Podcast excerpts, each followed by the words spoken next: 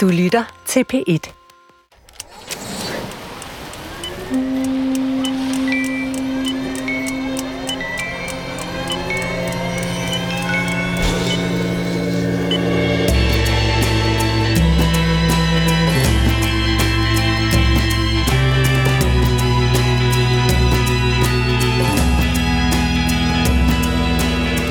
Seneste udgave af radiofortællinger møder den danske fotograf Charlotte Østervang, mens hun bor i Brooklyn, New York, først Louis, som er pensioneret drabsdetektiv fra New York Police Department, en stjerne for kampen mod New Yorks kriminelle underverden i 80'erne og Vietnam-veteran. Men nu præsident for Vinterbadeklubben ude på New Yorks berømte strand, Coney Island. Og som om det ikke var nok, møder hun kort tid efter helt tilfældigt kunstneren Dominik, som påstår, at han er tidligere 80'er mafia-hitman, legemorder med øgenavnet Murder Machine, dræbermaskinen, og Vietnam-veteran ligesom Louis. Men selvom det lyder for vildt til at være sandt, skal det vise sig at være rigtigt nok. Begge er fortællere af Guds nåde, og de har begge nok af fortællinger af øgesag, hvilket passer Charlotte særdeles godt, som den fortæller hun selv er med hendes prisbelønnede billeder. Og nu skal vi så høre anden og sidste del af radiofortællingen Mine dage med Murder Machine, som undertegnet, jeg hedder Torben Brandt, har tilrettelagt. Men inden vi fortsætter med Charlottes gensyn med Dominik, som vi oplevede i slutningen af første afsnit, skal vi lige samle op på, hvordan det på samme tid går med Louis ude på Coney Island.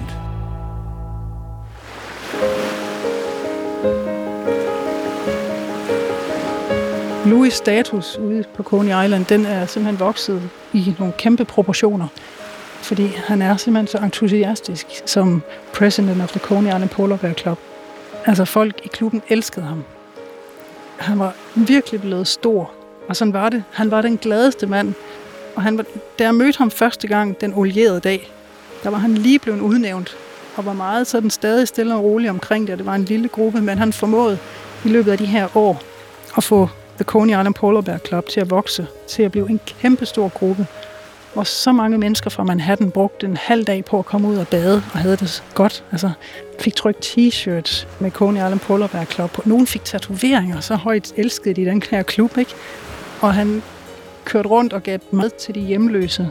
Altså, alle elsker Louis. Sådan var det bare. Louis var, ja, jeg tror godt, man kan kalde ham en stor folkehelt derude. Og han sagde også, I'm the king of Coney Island.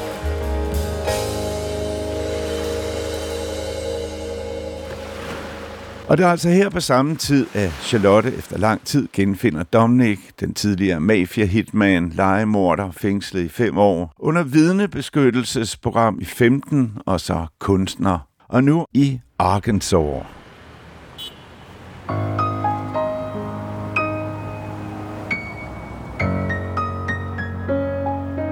Der står en mand og ryger cigaretter på the porch på verandaen.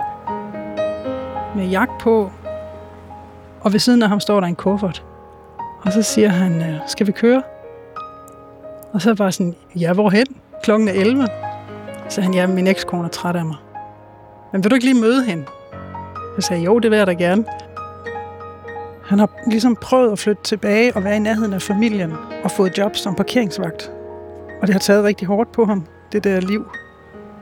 Simple liv, han gik igennem som øh, godt sælgende kunstner på Manhattan, hvor han var meget produktiv og malede, men det havde sin tid.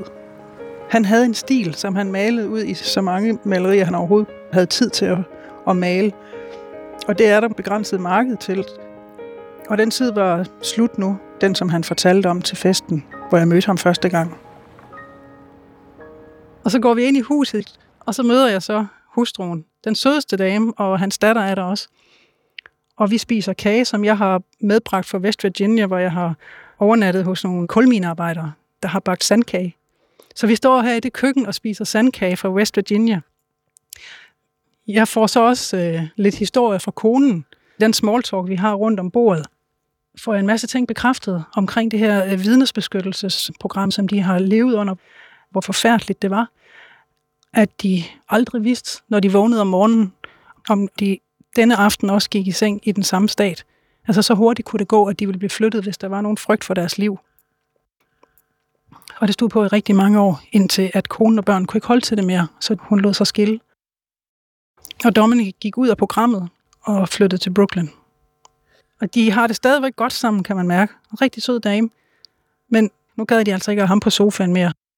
Og så har Dominic lige sådan lavet en historie om, at jeg kom og hentede ham, tænker jeg. Det var jo slet ikke meningen.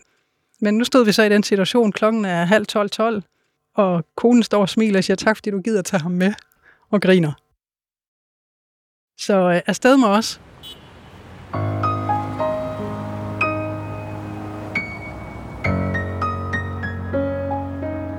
Og så kommer vi ud i bilen, og vi bakker ud af indkørselen og kommer til et vejkryds, hvor vi sidder i det her mørke.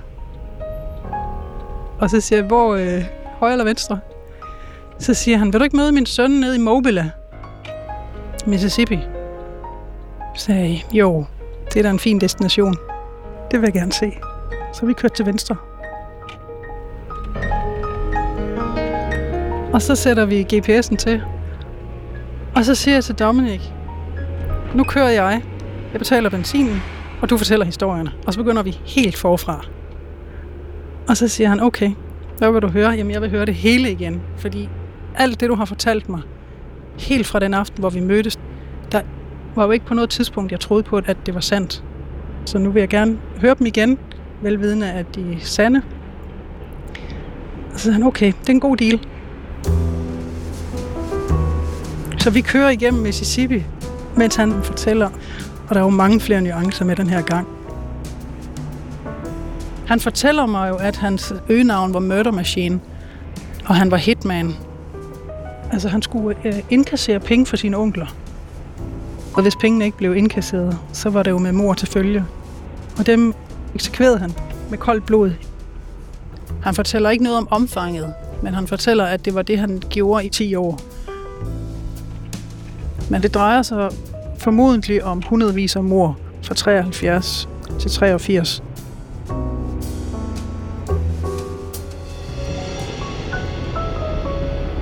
Vi kører så ind på sådan et øh, støvet motel, to-tre om natten, og vi kommer ind i receptionen, og så har de et værelse tilbage med to queen-size beds. Og jeg siger sådan, hvem er skal have det? Og så siger Dominic, hør nu her, det kan vi godt dele. Jeg har ikke særlig mange penge, det kan vi godt finde ud af. Øhm, og så siger jeg, okay. Og jeg kigger på receptionisten. Sengene, de er hver for sig. Og sådan, ja, jamen det var de. Stort værelse med, med senge i hver ende og sådan nogle ting. Okay, så gør vi det. Og så øh, kom vi ind på det her værelse. Og Dominic, han er en rigtig gentleman. Så han siger, jeg går i seng først. Og så øh, gør han sit. Og så lukker han lyset, og jeg går ud på badeværelset. Og jeg tager mit tøj af og t-shirt på og børster tænder. Og så er der mørkt i rummet, og han ligger med ryggen til. Og jeg kan så gå over til min seng. Men på vej derover, der ser jeg, at ved siden af Dominiks seng på øh, sengebordet, der ligger der en kniv, som er en halv meter lang, stor, takket kniv. Og jeg bliver mærkeligt tilpas, og jeg kan ikke få mig til at sige noget, men alligevel, jeg kan ikke, det, det, vi er nødt til at gøre noget, så siger jeg, Dominik, hvad er det? Nå, den der, siger han så. Jamen, den rejser jeg altid med. Det har jeg gjort, siden jeg var i Vietnam. Den ligger altid ved siden af min seng. Øhm, så sagde jeg, jamen, altså, behøver den det? Så sagde han, jamen, jeg er sådan på vagt om natten, og øhm, springer op af det mindste. Jeg kan ikke få ham til at pakke den ned i tasken. Den ligger der. Og øhm, jeg går i seng. Dominik falder i søvn. Og han begynder at snorke. Og han snorker så højt. Det var så uledeligt. Og jeg gjorde hvad som helst for at vække ham. Jeg hoppede i sengen, jeg råbte hans navn. Jeg ruskede ham. Jeg gjorde hvad som helst for at få den her mand til at vende sig om. Så jeg var fuldstændig ligeglad. Men han var helt væk. Der var intet, der kunne vække den mand. Altså, jeg ved ikke, hvad den kniv den skulle ved siden af ham. Og jeg lå med en hovedpude i hver øre. Og jeg husker det, som om jeg ikke lukkede et øje den nat.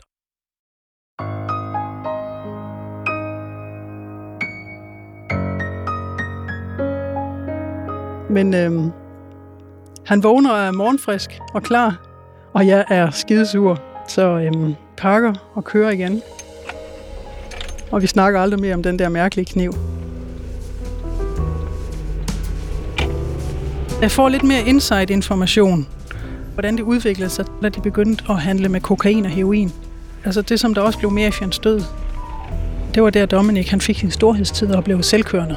Sådan en hotshot drug dealer.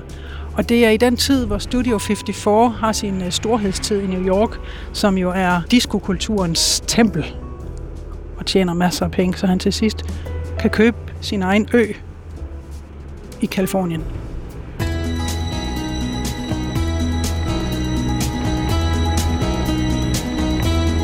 Han fortæller også, at han prøvede som ung mand at stikke af hjemmefra sammen med hans kone. De rejste til San Francisco. De ville være hippie og spille musik. Og han lavede også et duop-orkester, sådan en firmandsorkester. Og han har sågar spillet sammen med Cher, inden hun blev kendt. Og det gjorde de i lang tid. Han havde virkelig potentiale, men uden noget sønderlig succes. Og det blev meget kummerligt, det var ingen penge.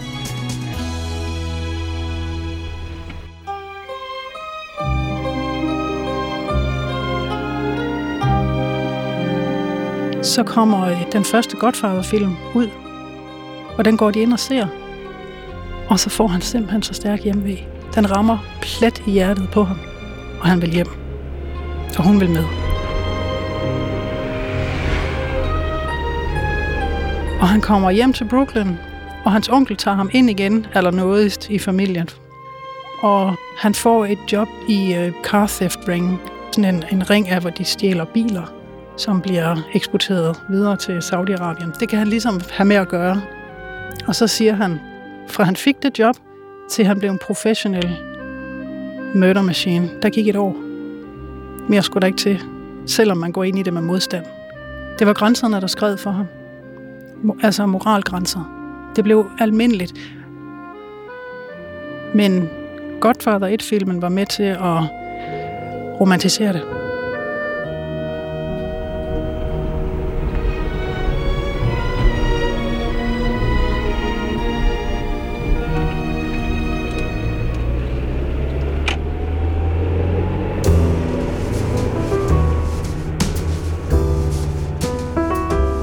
Dominik, han, han fortæller historier, som vi kører derud af.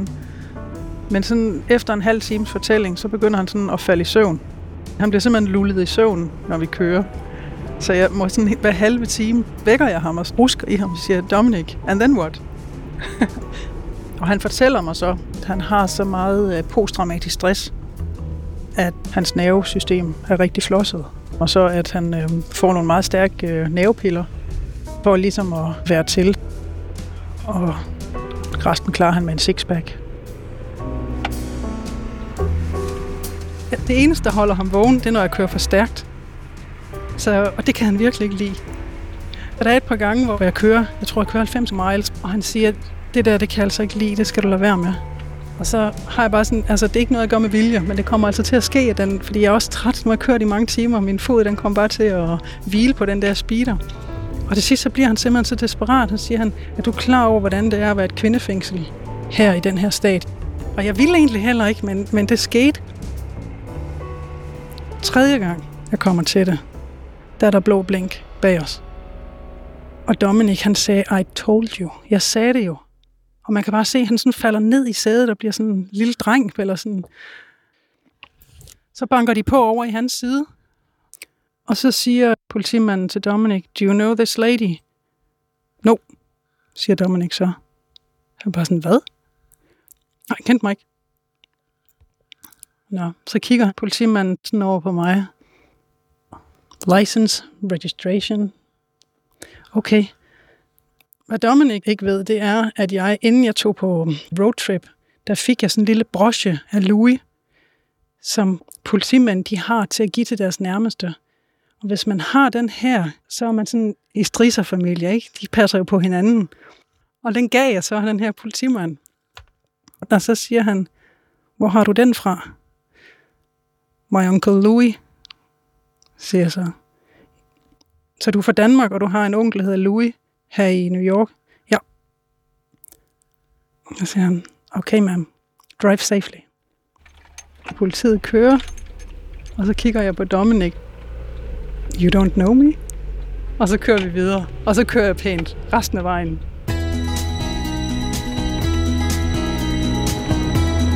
Og vi når ned og besøger hans søn, rigtig sød søn, som er så stolt af sin far. Og han har glædet sig rigtig meget til at se ham. Han er stolt over, at han kommer. Og vennerne er der. Og så kører vi. Vi bliver enige om, at, at nu vil vi egentlig gerne hjem. Altså det er jo egentlig ikke, fordi jeg har fået set så meget af Amerika, men jeg er også lidt mættet, faktisk. øhm, så vi beslutter os for at køre nordpå til New York. Og det tager os en tre dages tid.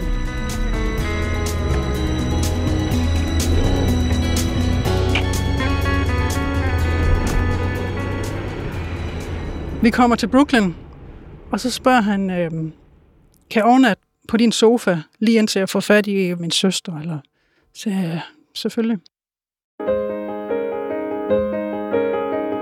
Så snart jeg vågner om morgenen, så ringer jeg til Louis. Med det formål at invitere ham til kaffe. Og jeg synes jo, det er lidt spændende at få de her to til at møde hinanden, fordi de er lige gamle, 53 og 54. Og de er begge to opvokset i mafiafamilier, omkring Coney Island. Den ene gik mafiavejen, og den anden gik ind i politiet. Og de kender til hinanden, de har hørt om hinanden begge to. Så hvad kan der ikke komme ud af det her møde? Jeg fortæller ham, at jeg har Dominic overnattende på fotongen inde i stuen. Og så siger jeg, you wanna meet him? Of course. Du kan tro, jeg vil. Jeg kan være der i eftermiddag.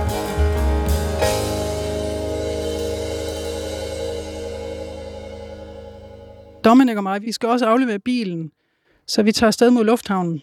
På vej derud kører vi forbi noget, der hed The Gemini Lounge, som er det værtshus, som ham og hans onkler, de i baglokalet ordnede deres business. Og det var også stedet, hvor de tog folk hen, hvis de havde en likvideringsplan. Så om i baglokalet, der var der to tvillinger, det hedder Gemini Twins. Og de tog sig så af de mennesker, som skulle likvideres. Det foregik ud i et badekar. Og hvad der ikke kunne gå i afløbet, det puttede de i affaldssække. Det bliver en meget voldsom historie, pludselig. Øhm, og jeg bliver simpelthen nødt til at spørge ham, om han overhovedet havde noget med det der badeværelse i baglokalet at gøre. Og så siger han, det var der ingen, der havde. Det var kun The Gemini Twins. Og det kan lyde absurd, at for mig er der en stor forskel på, om man parterer folk, eller om man skyder folk. Men det var der. Manden bor jo trods alt i mit hus lige nu, ikke? Så okay, puha, du skød dem bare, godt nok. Øhm, og vi kører så videre, og så siger han, så skal jeg lige vise dig, hvor de gjorde af dem. Og han fortæller så, at mafian havde en aftale med renovationsfirmaet, og de blev betalt rigtig, rigtig mange penge. Og de kørte dem ud et sted, der hedder Fountain Avenue. Og alle, der skal i JFK Lufthavn, de kører forbi Fountain Avenue, det lille bjerg. Der lå 100 parterede mennesker dernede, og det kunne også godt være, at det var 1000.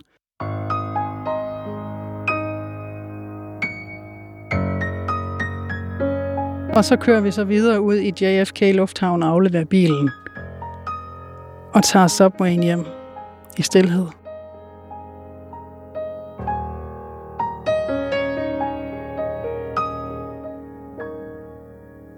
Og det store øjeblik er kommet. Vi er hjemme i lejligheden. Louis ringer på døren. Dominic står og ryger, kigger ud af vinduet og er sådan lidt coolagtig. Og i det øjeblik, han kommer ind i stuen, og de vender sig om mod hinanden, så bliver de begge to sådan helt sådan cool og går hen og sådan giver hinanden sådan et rigtig fast håndtryk og siger, how are you? Og så har jeg sådan en lille bitte kortspillerbord i køkkenet, hvor de bliver sat. Og så går jeg hen til komfuret, går hen og laver kaffe, og så siger Louis, so you're Dominic Montiglio. Og Dominic siger sådan, you're Louis Garcella. Og han nikker. Og de skiftes til at stille hinanden spørgsmål. Dominic han fortæller om øh, dengang han blev optaget i mændenes kreds. Han skulle bevise, at han kunne det. Så hans opgave det var at springe en tandlæge i luften. Onklens kone havde været til tandlæge. Tandlægen havde fornærmet Roy DeMeos kone. Konen var gået hjem og fortalt det til manden. og nu var Roy altså sur. Og det skal foregå ved, at der bliver placeret en bombe under hans bil, meget tidligt om morgenen. Dominic tager det hen og placerer den her bombe. Og han sidder og sveder på en eller anden fortrappe, mens han venter på, at tandlægen kommer ud. Tandlægen kommer ud, går hen mod bilen. Dominics hjerte banker. Han sætter sig ind i bilen, tandlægen, drejer nøglen. Det, som de ikke har taget højde for, det var, at tandlægen havde en convertible, en åben bil. Så det, der sker, det er, at tandlægen han bliver kastet ud og lander på bagerens markise. og der ligger han bare op og roder rundt. Der sker ikke særlig meget med ham. Men Dominic går hjem og siger til onklen, it's taken care of. Og Louis siger, hold da op, var det dig? Det her 30 år efter, ikke? Og det er helt vildt at stå hen og lave det her kaffe til dem. Altså, der bliver spillet med musklerne rundt om det her bord. Og en af de gange, det er omkring Vietnamkrigen, hvor Dominic fortæller om, at han har været med til at kæmpe i et af de blodigste slag i Vietnam. Og Louis, han fortæller rigtig meget om det der med at bo i junglen og kakelakkernes størrelse. Og så viste han sine tatoveringer. Han har på sin arm stående Remember Us. Og den viser han. Og de taler om Coney Island, hvordan det var at være barn, og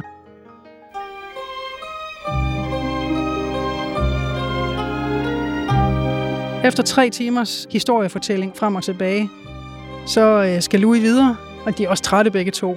De har virkelig været på, og de har også haft et godt publikum. Og øhm, jeg slår så øh, sengen ud. Men det sjove er, at jeg venter på, at den der takkede kniv kommer op. Men den kommer slet ikke op. Og han bor der så i to dage, så bliver han hentet af sin ven Ross. Dominik han pakker sin task og takker for denne gang. Og det er så sidste gang, jeg har set Dominik. Louis fortsætter jo med at møde ude i Coney Island. Og han er imponeret, at jeg har optrævlet sådan en historie. Det kan jeg godt lide også. At jeg kunne lære ham noget om hans felt, ikke?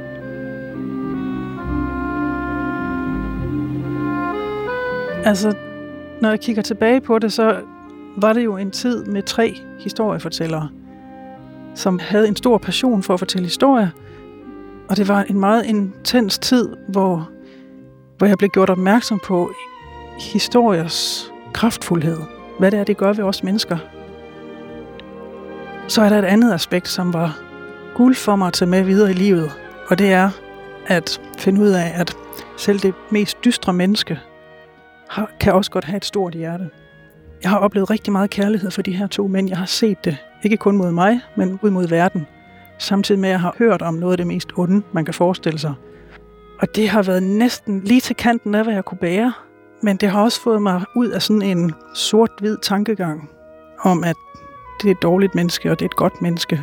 Men at vi alle sammen har det hele i os.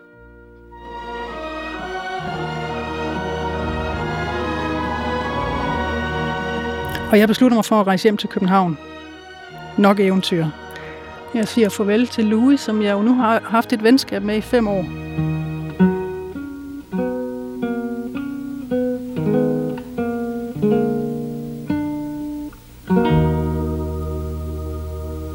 Øh, men jeg når ikke at være særlig lang tid i Danmark, før at da ham jeg delt lejligheden med i Brooklyn, han sender mig forsiden på New York Times, hvor Louis er på.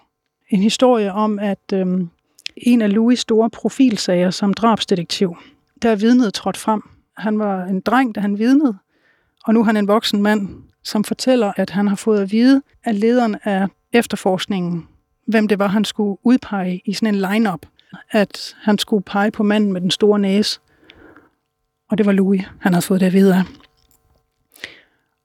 Og den her mand, som har siddet inde i 27 år, han bliver løsladt og da den her historie om rammer nyhederne, så er der jo uskyldige over alt, hvor Louis har været involveret. Inden for det første halve år, der er der syv mere, som egentlig var dømt til livstid, som bliver løsladt. Myndighederne de beslutter sig så for at åbne 40 af Louis' sager. Og de kommer ikke særlig langt i den her proces, før de beslutter sig for at åbne 90 af hans sager.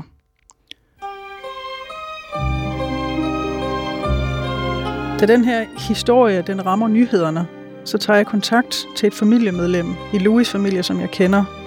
Og vi taler i timevis om alle de her mange historier.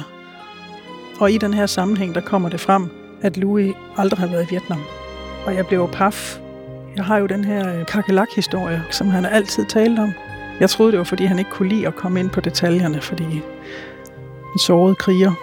Men det var pur løgn. Louis blev kasseret. Han kom kun til San Diego, og så blev han sendt hjem igen. Fordi han var for svag til militæret.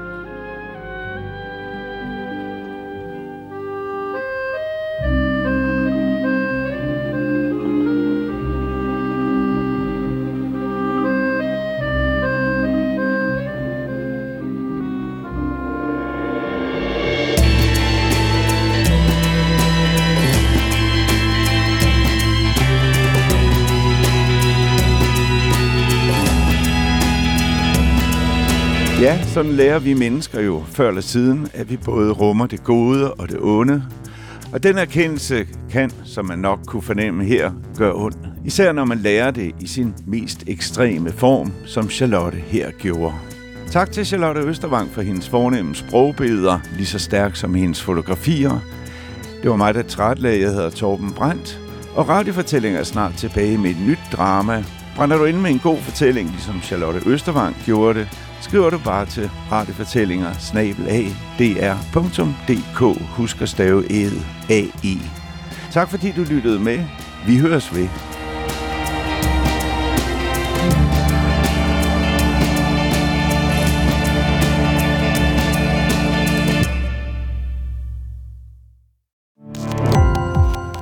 Gå på opdagelse i alle DR's podcast og radioprogrammer. I appen DR Lyd.